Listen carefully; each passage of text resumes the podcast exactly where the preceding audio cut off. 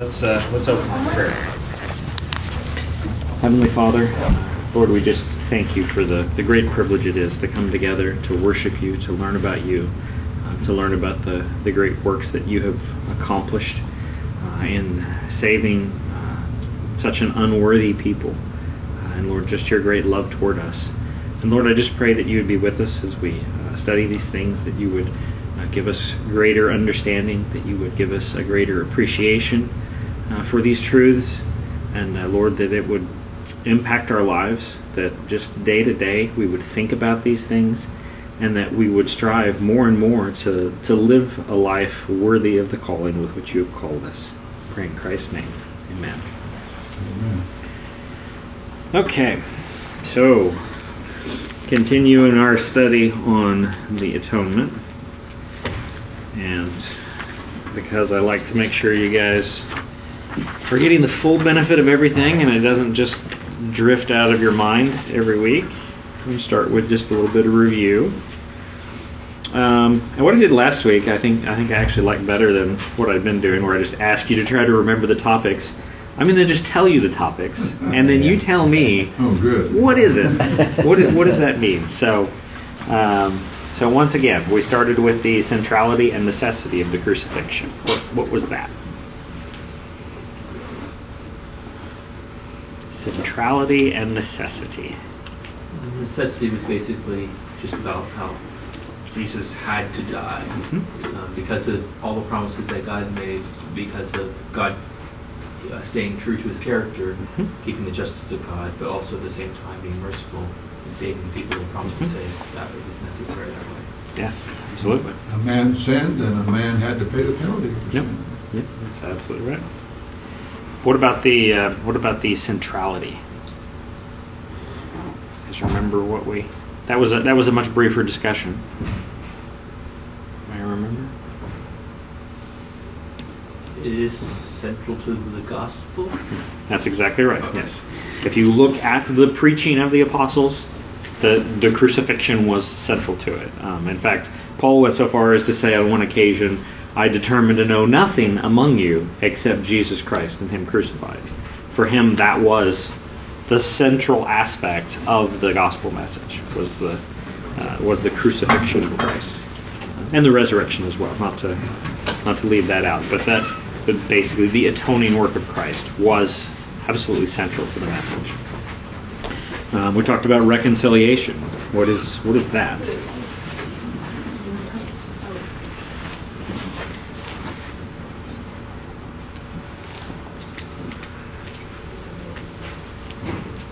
Remember?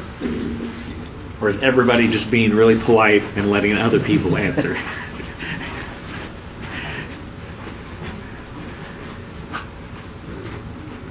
I didn't hear it. What's that? I didn't hear it. So. Oh, reconciliation, or you didn't hear the message? I didn't hear. No, I didn't hear. What, the question. Oh, yeah, reconciliation. Reconciliation. Oh, that was basically about how the atonement uh, reconciled us to God. Okay. It was an objective thing that happened in the past. Okay. We have now been reconciled to God. His wrath has been taken away.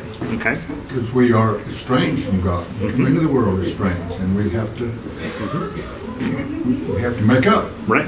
Yeah. Yeah. Yeah. It's a it's a transition from a state of hostility and estrangement to God to a state of reconciliation and peace with God. And it's not nothing that we have to do. Right. That's what's good about the gospel. It's something God does. Absolutely. Absolutely. Um, substitution. When we talked about that, what Christ did was substitutionary. What are we talking about there? Well, because we are estranged from God, then um, there's a cost to be paid for that rebellion against Him. And rather than us paying that Mhm. cost, Christ was our substitute. He's the one that took our place Mhm. and our punishment. For Yeah, yeah. He took our place. He did it for us. He was our substitute. So there is that that idea of him standing in for us. Propitiation. Here's one of those big words. Um, what are we talking about when we talk about propitiation? God's anger and wrath is turned away from us. Exactly. It's the idea that God is wrathful towards us because of our sin, and He was propitiated. His wrath was turned away so that He is no longer wrathful towards us. And that price, that, that propitiation not made to Satan, it's made to God. Right, right. And that fits in very well with the next topic where we had redemption and ransom. What's the concept there? A redeemer pays the price Mhm. um, that's required to, to purchase something. Mhm. Um, Yep. So he, he God- buys us back, right? Yes, and Yeah. God redeemed His people out of Egypt. Mhm. That's Yeah. what much of the Old Testament, whole Old Testament culture was based upon. Mhm. Having a kinsman redeemer Mhm. to, uh, you know, to buy us back, to redeem Yep. us. Yep. Yep. And I guess I remember even one of the things we talked about specifically was like some of the some of the um, you know God God basically said that all the firstborn were His, and but like the the donkeys they He didn't want sacrificed, and the um, and obviously the people He didn't want sacrificed, and so they had to be redeemed. The people had to had to buy those back so that you know with some other sacrifice. So it's the idea of buying back. Um, we talked about triumph over Satan. What's that about? seed of the woman shall, uh, the seed of the woman shall crush the head of the seed of the serpent. Mm-hmm. And it was, it's, I mean, it's about the fact that he has dis- destroyed the works of Satan. He's Mhm. defeated him. Uh, we were in his, the kingdom of darkness, but we have been transferred to the kingdom of light through Christ. Yep. That's exactly right. But that struggle and battle goes on every day of our lives until we It's true. leave here. That is true. It's tough. Then last week we started talking about Old Testament types, um, and I, I mentioned that like there's types and there's prophecies, and I remember that was you know what was an unfamiliar distinction I guess um, to a lot of you. You guys remember um, for those of you who were here last time what we were talking about. Um, we're talking about Old Testament types.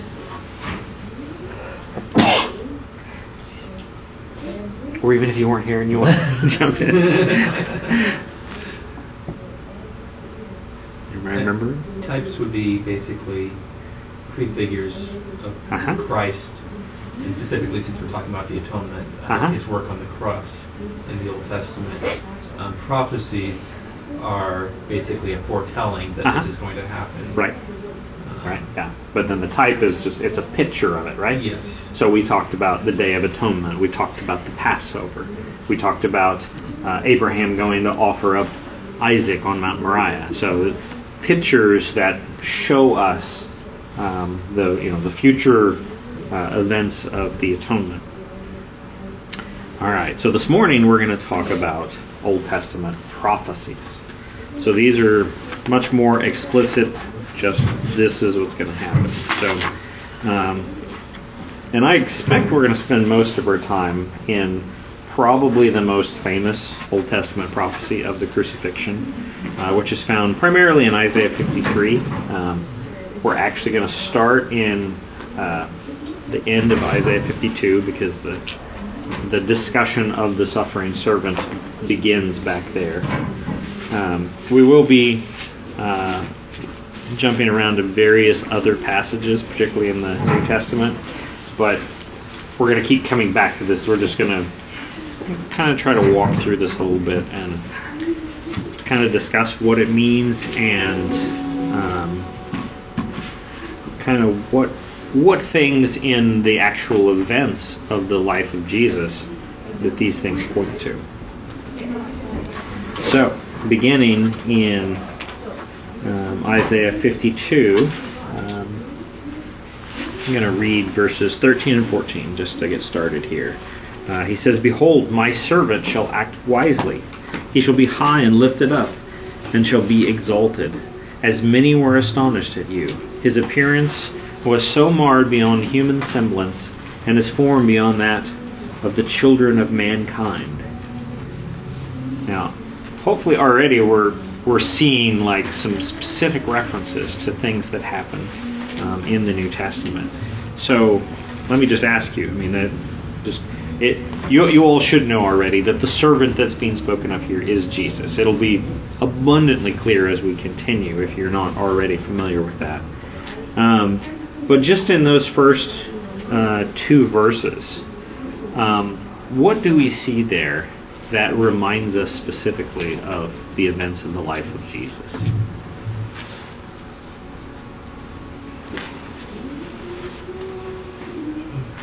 It says Jesus grew in wisdom and stature and favor with God. Mm-hmm. Yeah.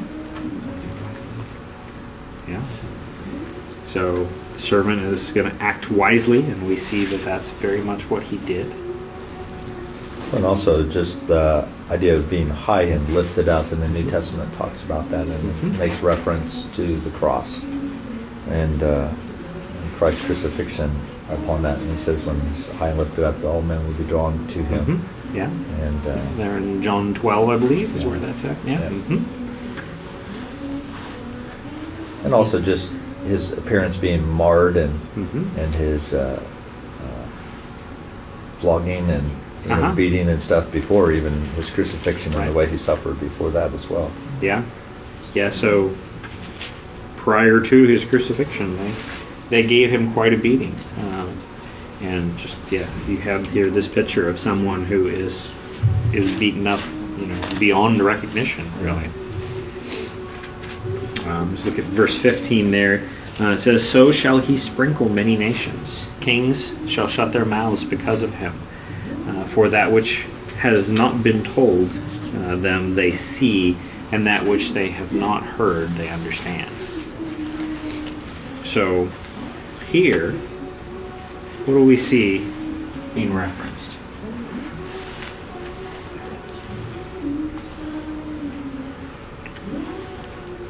What do you think it means that he will sprinkle many nations?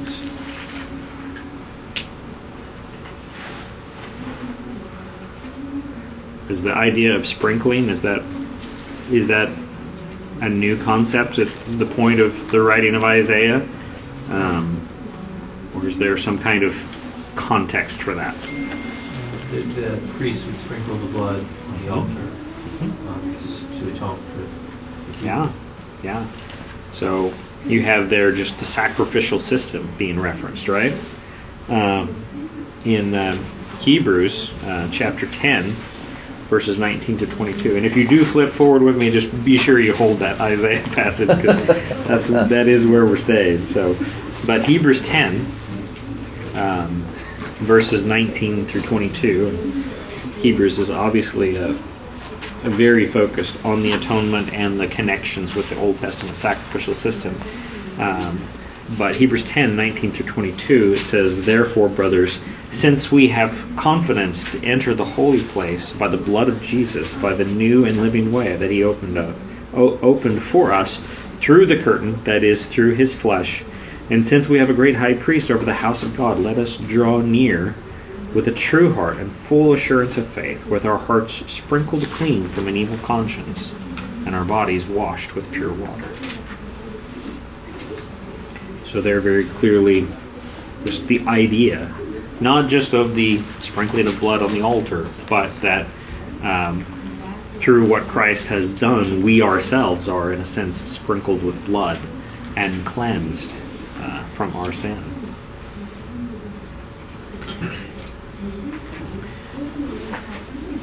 Anything else in uh, Isaiah 52:15 there?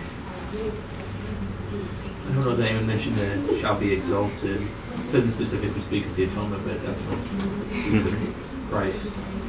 Um, what happens to him after he uh, dies, he's raised again. He's, now he's been uh, lifted high above Mhm. everyone else. He's been, uh, sorry, not lifted high. What's that? I just realized I'm using the language there that refers to the cross, but he's been raised up above all the kings of this earth. He's Mhm. been given the seat of honor. Mm-hmm. Right. He has been raised up above all the kings of this earth. Um, anything else? Something that actually will pop up um, a number of times throughout this, um, and as we look at another passage as well, but Um, you notice it says that he will sprinkle many nations. What do you think that's in reference to? Salvation is not just for the Jews. Right, right. Yeah, I mean, think of the of the context of the Old Testament and the the the, the sacrificial system. It was it was for the Jewish people, right? Um, but here we have hints that um, this salvation will actually go uh, to the nations, right? He will sprinkle many nations. Um, I think even the idea that kings will shut their mouths because of him for uh, that which has not been told them they see and that which they have not heard they understand. Is I mean, it's the idea of those who have um, who have not been exposed to the truths of God are going to benefit from this. Um, Paul even quotes this. Um, I don't remember exactly where, but um, when he's talking about his uh, desire to go and proclaim the gospel where it has not been heard, uh, he actually even quotes this passage uh, along those lines.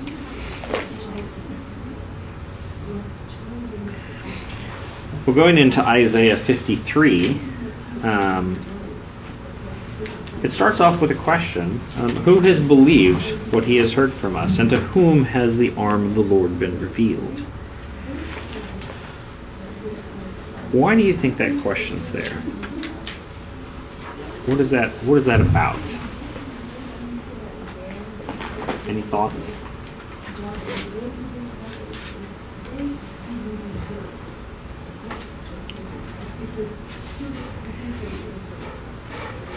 Well, this is um, this is quoted in the New Testament um, in John chapter twelve, um, verses uh, thirty-seven and thirty-eight.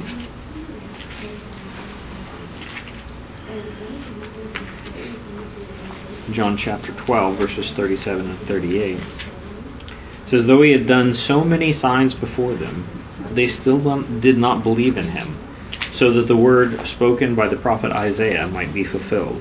Lord, who has believed what he heard from us, and to whom has the arm of the Lord been revealed? So, given a little context from John there, a little commentary,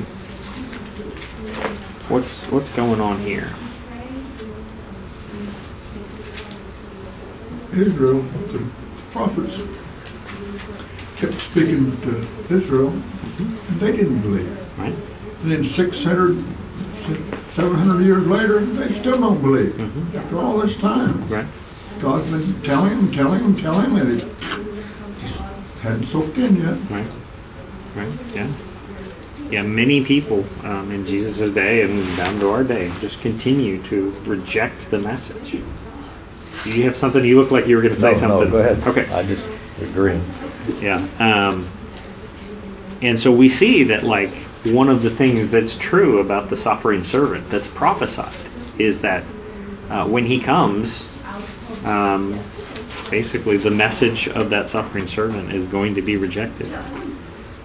What did the disciples say when Jesus kept telling them, I'm going to have to die. I'm going to have to, I'm going to, you can't imagine all the things are going to, none of them believe it. No, Right. that ain't going to happen to you, Right. Lord. Right. It, it did. It was. It was. It was definitely not what people were expecting. But if they had really dug into this passage here in Isaiah, uh, they should have expected things to go exactly the way he did, the way the way that they did. Um, continuing on in Isaiah 53, um, in verse 2, it says, For he grew up before him like a young plant, and like a root out of dry ground. He had no form or majesty that we should look at him, and no beauty that we should desire him. He was despised and rejected by men, a man of sorrows and acquainted with grief. And as one from whom men hide their faces, he was despised, and we esteemed him not.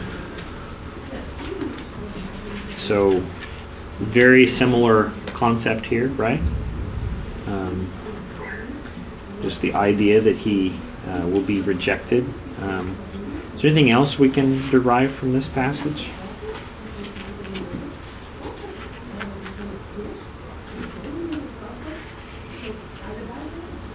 He certainly wasn't what people expected, right? People um, understood prophecy well enough to know that uh, Christ would be coming, the Redeemer of Israel would be coming. Um, but um, they expected something much more glorious. Their eyes were much more uh, looking at a worldly perspective as far as an earthly king who would conquer their physical enemies um, without really considering the spiritual realities. Um, and so, yeah, he didn't he didn't have majesty. Uh, he wasn't just this great charismatic figure that uh, everybody wanted to to follow. Instead, he was he was despised. He was rejected. Um, people uh, did not like him. He was a man who was a man of sorrows and acquainted with grief. Verse two does give us a, a reflection of what he looked like physically. We don't know. It seems to be talking about that, you know, and then all the Hollywood movies we see about, about Christ's life and all that. He's a regular Hollywood leading man star type, you know. Right. but, uh, yes. Yeah, you don't you don't want to get your ideas about what Yeah. Jesus looked like from from Hollywood because they're always going to they're always going to put a good-looking guy in the lead role. Yeah. So, um, yeah, I mean, pres- presumably he was average at best in the way he looked, um, you know, and maybe maybe uh, worse than that. Well, the average Jew, doesn't look like the average American today, Right. you know, back Right. then. Yeah. Yeah. The, but I mean, I think we can safely say that as he walked around, like just just to look at him, he wouldn't have drawn anybody's attention as anything special. So Whole lifestyle. We get up in the morning, take a shower, you know, whatever, they might go months without without a bath. it's probably true. Um, considering again um, New Testament here, uh, John chapter 15, uh, verses 18 and 19. Um, here in the in the final part of Jesus' earthly ministry, he's speaking to his disciples, and he said, "If the world hates you, know that it has hated me before it hated you. Uh, if you were of the world, the world would love you as its own.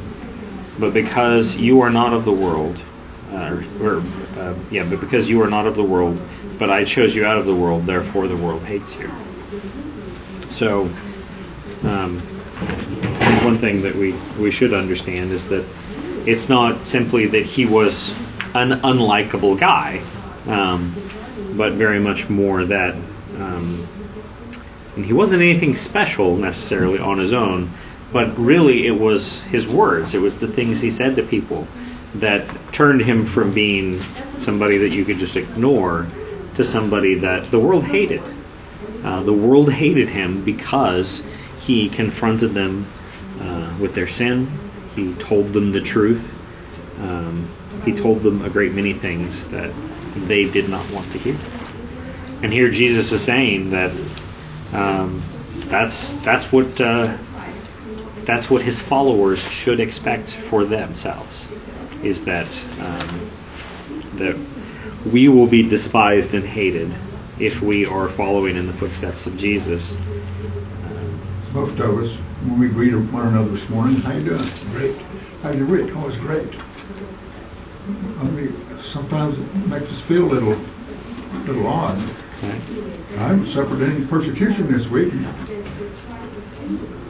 I don't know. Of course, if you hadn't, how's things going? Oh, you wouldn't believe the persecution I went through this past week. It's kind of hard to Yeah.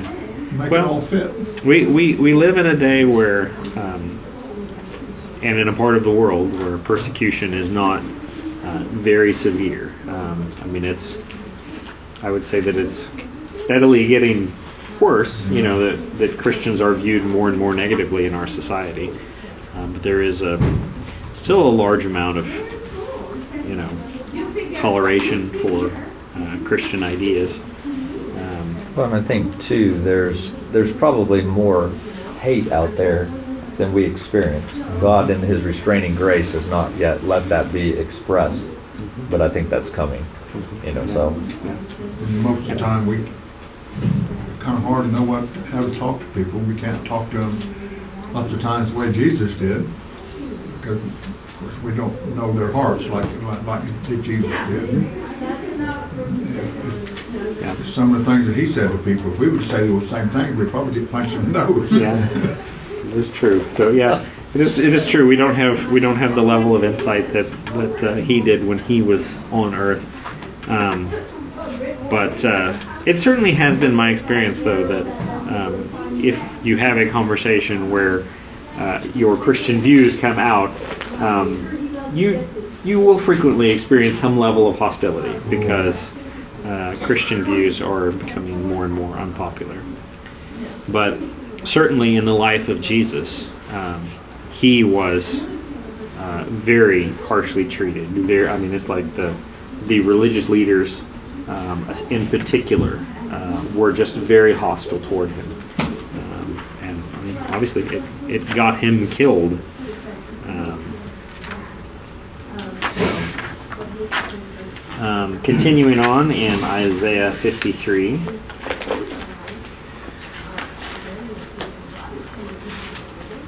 Which really is just kind of a mine of little things about the life of Jesus. Um, so in verse 4, um, it says, uh, and actually I'm just, going to read half of verse 4. Uh, Surely he has borne our griefs and carried our sorrows. Any thoughts about that? It's a a concept here that has not yet appeared in this passage of the suffering servant. He's taken our shame upon himself also, not just our guilt. Um, the shame that is ours because of sin, he took that upon himself too. Sorry? He- The shame that is ours because of our sin, he Mhm. took that upon himself too. Yeah. which sort of points us back to the whole substitution Mhm. Yeah. we talked about earlier. Yeah. Yeah, I can say if, if you're defending the doctrine of substitution, um, Isaiah 53 is a great place to go because it's it's as we'll see as we continue, it's very much in here. But yeah, it's we're we're brought to the idea of substitution that um, He's borne our griefs, um, He has carried our sorrows. These are things that were not His, um, and but they were laid on Him, and He took them for us. This is actually a, another passage uh, that is uh, referenced in the New Testament, uh, Matthew chapter 8, uh, verses 16 and 17. It says, That evening they brought to him many who were oppressed by demons, and he cast out spirits with a word and healed all who were sick. Uh, this was to fulfill what was spoken by the prophet Isaiah. He took our illnesses and bore our diseases. So there we see um, Matthew applying it specifically to physical illness. Um, and you know, we, we often think of things in terms of our of our spiritual state, which is which is good. We don't want to neglect that. Um, but there also is a sense that um, that even our physical um, problems are basically taken care of in the cross. Now, we don't see the full benefit of that until glory. Um, while we still live in these bodies, we're still going to get sick and have all sorts of trouble. Uh, but ultimately, that is dealt with, and we are going to get new resurrection bodies that never have any of these problems that we have. Um, and so that's a that's a great thing. Um, continuing then uh, in Isaiah 53, uh, with the rest of verse 4 and continuing, uh, says, Yet we esteemed him stricken, smitten by God, and afflicted. But he was pierced for our transgressions, he was crushed for our iniquities. Upon him was the chast- chastisement that brought us peace, and with his wounds we were healed. All we, like sheep, have gone astray. We have turned every one to his own way, and the Lord has laid on him the iniquity of us all. So there's a lot there. any thoughts? Anything that anybody sees in there that Propitiation. what's that? Propitiation. Propitiation. Okay. Stricken, smitten, and afflicted by God. Yeah. Um, crushed for our iniquities. Yeah. Yeah. So we see just yeah the ideas of substitution and of propitiation, the, the wrath of God being turned away because Christ took the wrath for us. Right.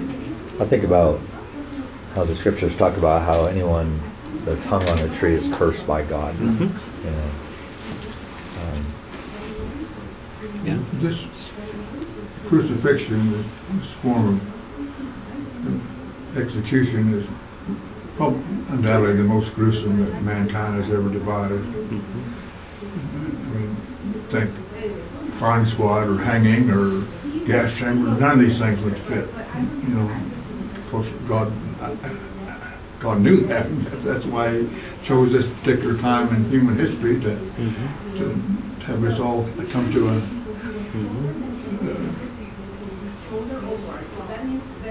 a completion, whatever, you know. Yeah.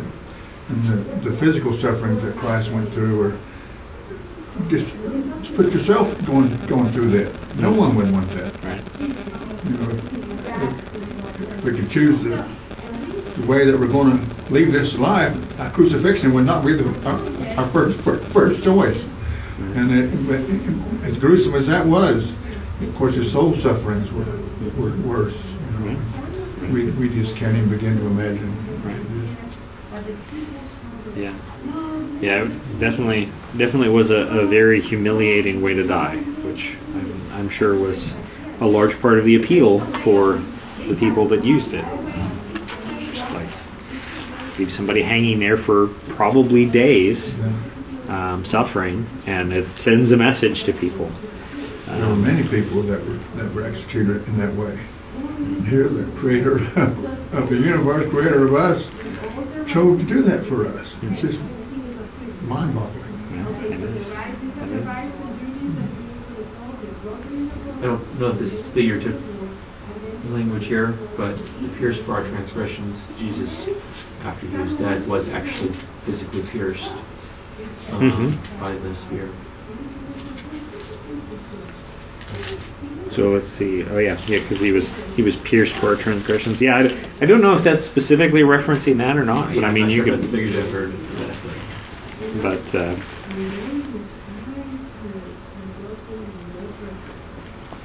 but yeah, um, definitely a, a great deal of suffering language here, um, but very much tied to the idea of substitution. That these things were for us, and not just for us, but because of our sins.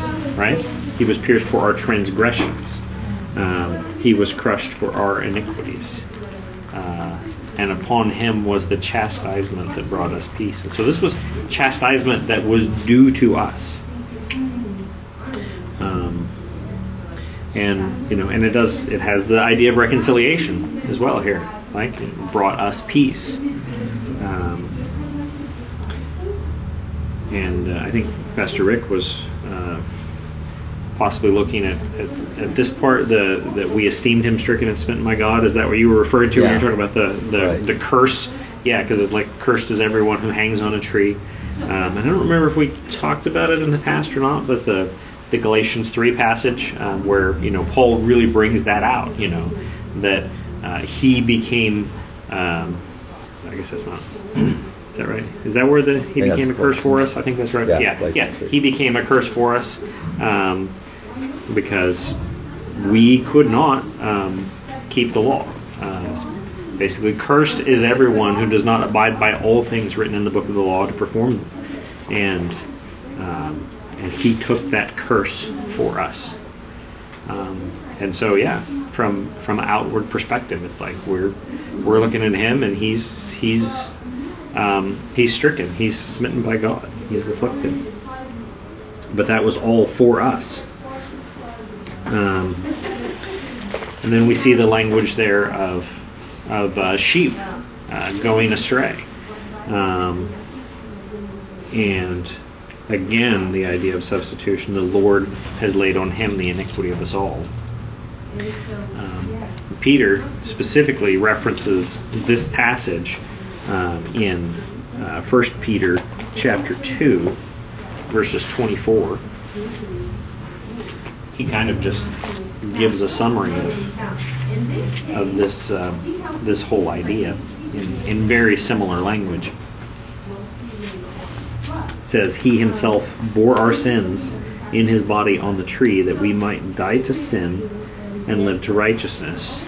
By his wounds you have been healed, for you were straying like sheep, but have now returned to the shepherd and overseer of your souls.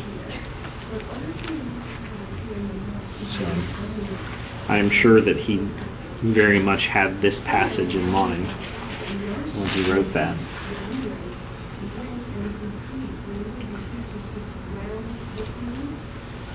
Anything else before we move on to the next part of Isaiah 53?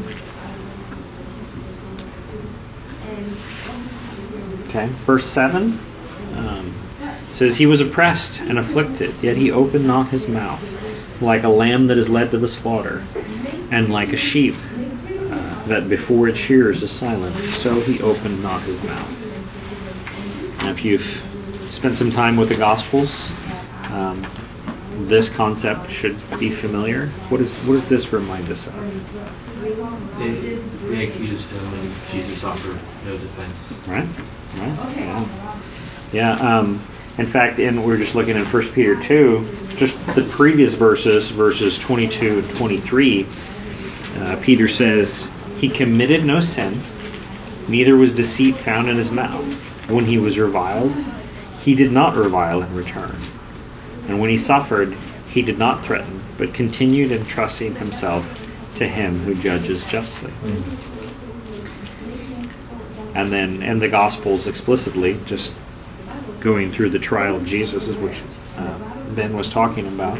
Um, Matthew chapter 27, uh, verses 11 through 14. It's actually, it appears multiple places, but just, just one example here Matthew 27, 11 through 14 says, Now Jesus stood before the governor, and the governor asked him, Are you the king of the Jews? Jesus said, You have said so. But when he was accused by the chief priests and elders, he gave no answer. Then Pilate said to him, Do you not hear how many things they testify against you? But he gave him no answer, not even to a single charge, so that the governor was greatly amazed. So there we see um, Jesus very much fulfilling the prophecy of Isaiah 53, even in that. Um, that when he was on trial, he didn't attempt to defend himself, uh, but um, entrusted himself to God, as Peter said. That was that was his hope. Back in Isaiah 53 again, um, verse 8. Um, it says, By oppression and judgment he was taken away. And as for his generation, who considered that he was cut off out of the land of the living, stricken for the transgression of my people. And they made his grave with the wicked. Actually, let me let's let's just stop right there. So, just verse eight. So by oppression and judgment he was taken away, and as for his generation, who considered that he was cut off from the land of the living, stricken for the transgression of my people. You see anything interesting there? He was kind of implied he was unjustly accused. He was oppressed, even though he was, he was innocent. Yeah, Um, and he was judged. yeah, yeah. If you if you go back and you review the the trial of Jesus, it certainly does not look like it was a very just trial. Um, it was oppression that um, led to his condemnation. It was, without doubt, the most, as far as trials goes, the most miscarriage of justice that's ever happened on planet Earth. What would we do? I'd be kicking and screaming and hollering. oh man, Yeah, it's uh, it's it's definitely when you when you feel like you are being treated unfairly, it's definitely very hard to to just hold your tongue, for sure. What about that? Um, what about that phrase? And as for his generation,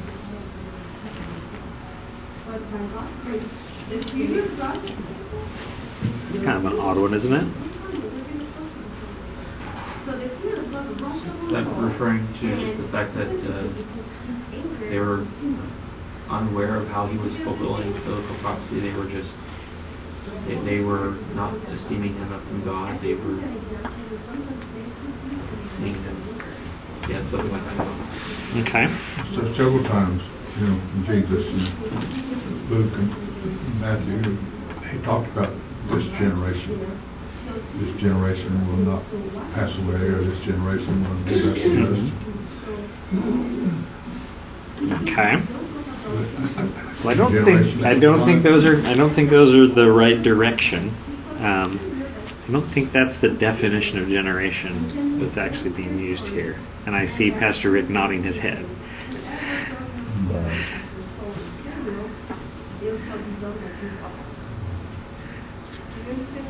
But it looks like he's still thinking. Well, I was just saying it says his generation. It's not Uh-huh. really talking about the generation of men. So, Um. That's a kind way of putting it. Well, all right. Here, here's here's a thought for you. And you know, I'm I'm I'm not perfect in my Bible exegesis, so I could be mistaken here. But um, I'm inclined to think that that's talking about descendants. It's the idea of um, Okay, anyway, so. having children, right? Um, Listen, listen. the idea that. I mean, one one thing that's that was considered a great blessing uh, for Jewish people was is if they would have children and that you know it would continue on the their their heritage. Um, but and I think I think that what is being said here, as for his generation, as for his descendants, as for his children, who considered he was cut off out of the land of the living.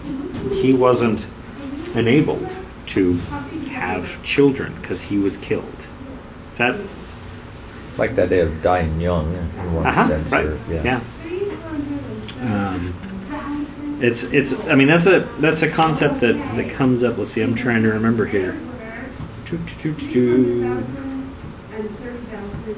And thirty thousand, and then the king. So when they I may be thinking more of Psalm 22. Gonna cover.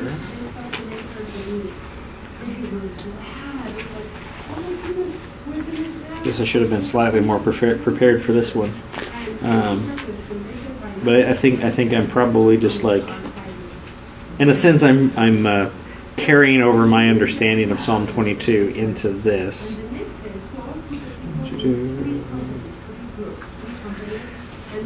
Not before. This is just off the cuff, so you know, they wouldn't be considering like the Jews that were denying him. I'm sorry. They wouldn't be considering like the Jews in his generation that were denying him. Like, see, he said, Right. you know, it's not inconceivable like that. You know, I, I think it's the idea of just like of children. Is that I don't know. I mean, I could be wrong. Um, I'm looking, trying to find it in the. And if you read a little further, why is it a question? Say it again. When you read a little further, why is it a question? Um, let's see.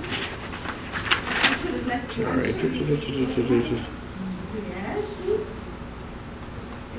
Um, I would think that would be more to do with the stricken for the transgression of my people, maybe that they didn't understand. Looking forward to the, to the time he was in the world, you know, his, that, that particular time that, that he lived, not to say that, uh,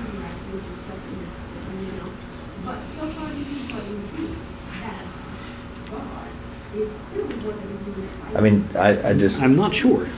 well, I just wonder if there, where it says, who considered that he was cut off, and in other words, it, it's not just so much that he was cut off, but the Mhm. reason why he was cut off, that he was Mhm. cut off because he was stricken for the transgression of people. That people probably didn't understand the reason why Mhm. he had to die.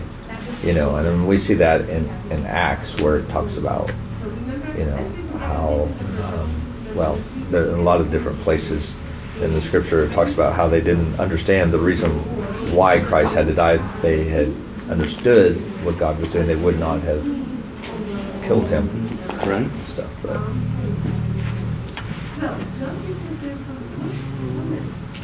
I wish I remembered exactly where this was in Psalm 22. At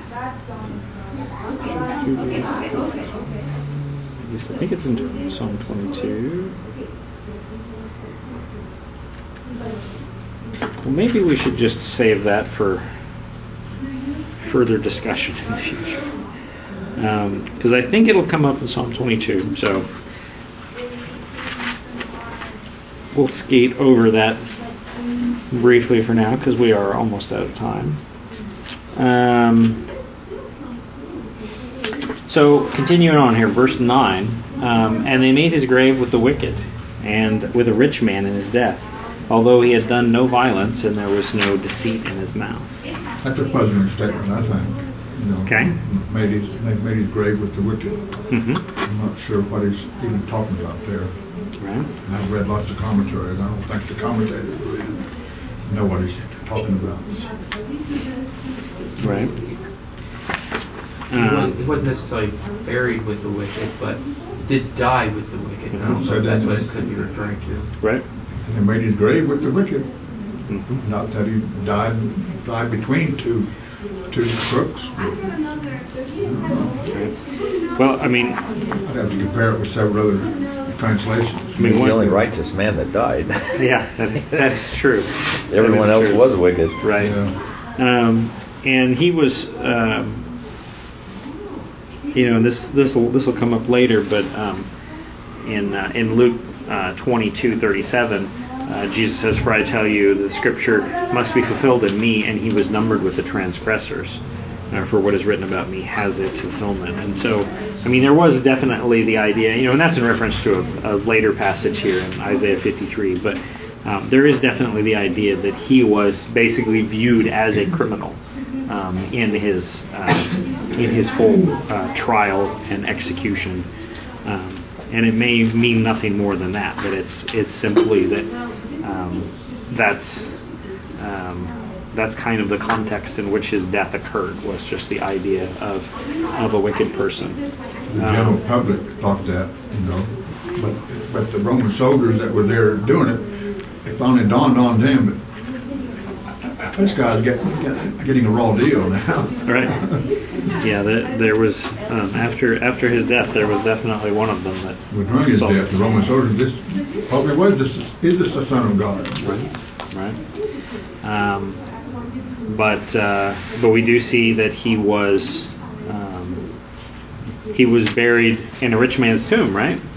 Um, Matthew 27, uh, 57 through 60. Uh, when it was evening, there came a rich man from Arimathea named Joseph, uh, who also was a disciple of Jesus. He went to Pilate uh, and asked for the body of Jesus. Then Pilate ordered uh, it to be given to him, and Joseph took the body, wrapped it in a clean linen shroud, and laid it in his own new tomb, uh, which he had cut in the rock. And he rolled a great stone to the entrance of the tomb, and went away. So he was buried in the context of of wealth that he didn't actually have himself. In the first, first century, burial practices were quite a bit different than what they are today. Today we'd have, we'd think of someone getting buried, we'd think of a graveyard, and we'd go out there to the hole, you know, and put the casket down. I'd like to see more, more, more pictures of, you know, the first, first century burial places, you know, just things dug out in the side of a hill or dug out in the side of rocks. Mhm. He said his, his, it was a new grave that had been hewn out, you know, and hmm what's that mean? I mean, I know what it means, but I just can't imagine someone just getting placed in there and a big stone rolled, rolled across it.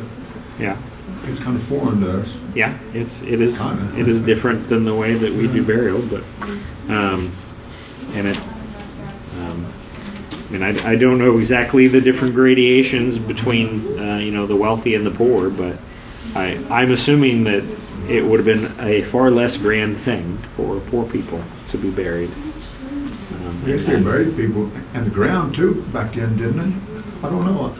I would have to do some I study on that. I believe so. Um, Yeah. I mean, you know, they would put them in caves, or I mean, there's probably all sorts of things What's- they did. I don't understand the difference. If you're rich, you can you can be buried beside of side of a mountain. What's the matter? Well, I gotta say, it, one thing you definitely see through history is that um, a lot of wealthy people want very grand um, places for their bodies to, to lay. Look at the pharaohs and the you know the burial places they Yeah. had. They were pretty pretty elaborate. Uh-huh. Right, right. Well, in light of the time, and um, I, I suspected we wouldn't get to Psalm 22, um, but I was I was kind of planning to finish Isaiah 53, but it's we're, we are out of time, and this is just a reasonable place to stop. So, um, Lord willing, next week we will pick up and finish Isaiah 53 uh, as a prophecy of the atonement, and then we will also look at Psalm 22. So, let's uh, let's close in prayer.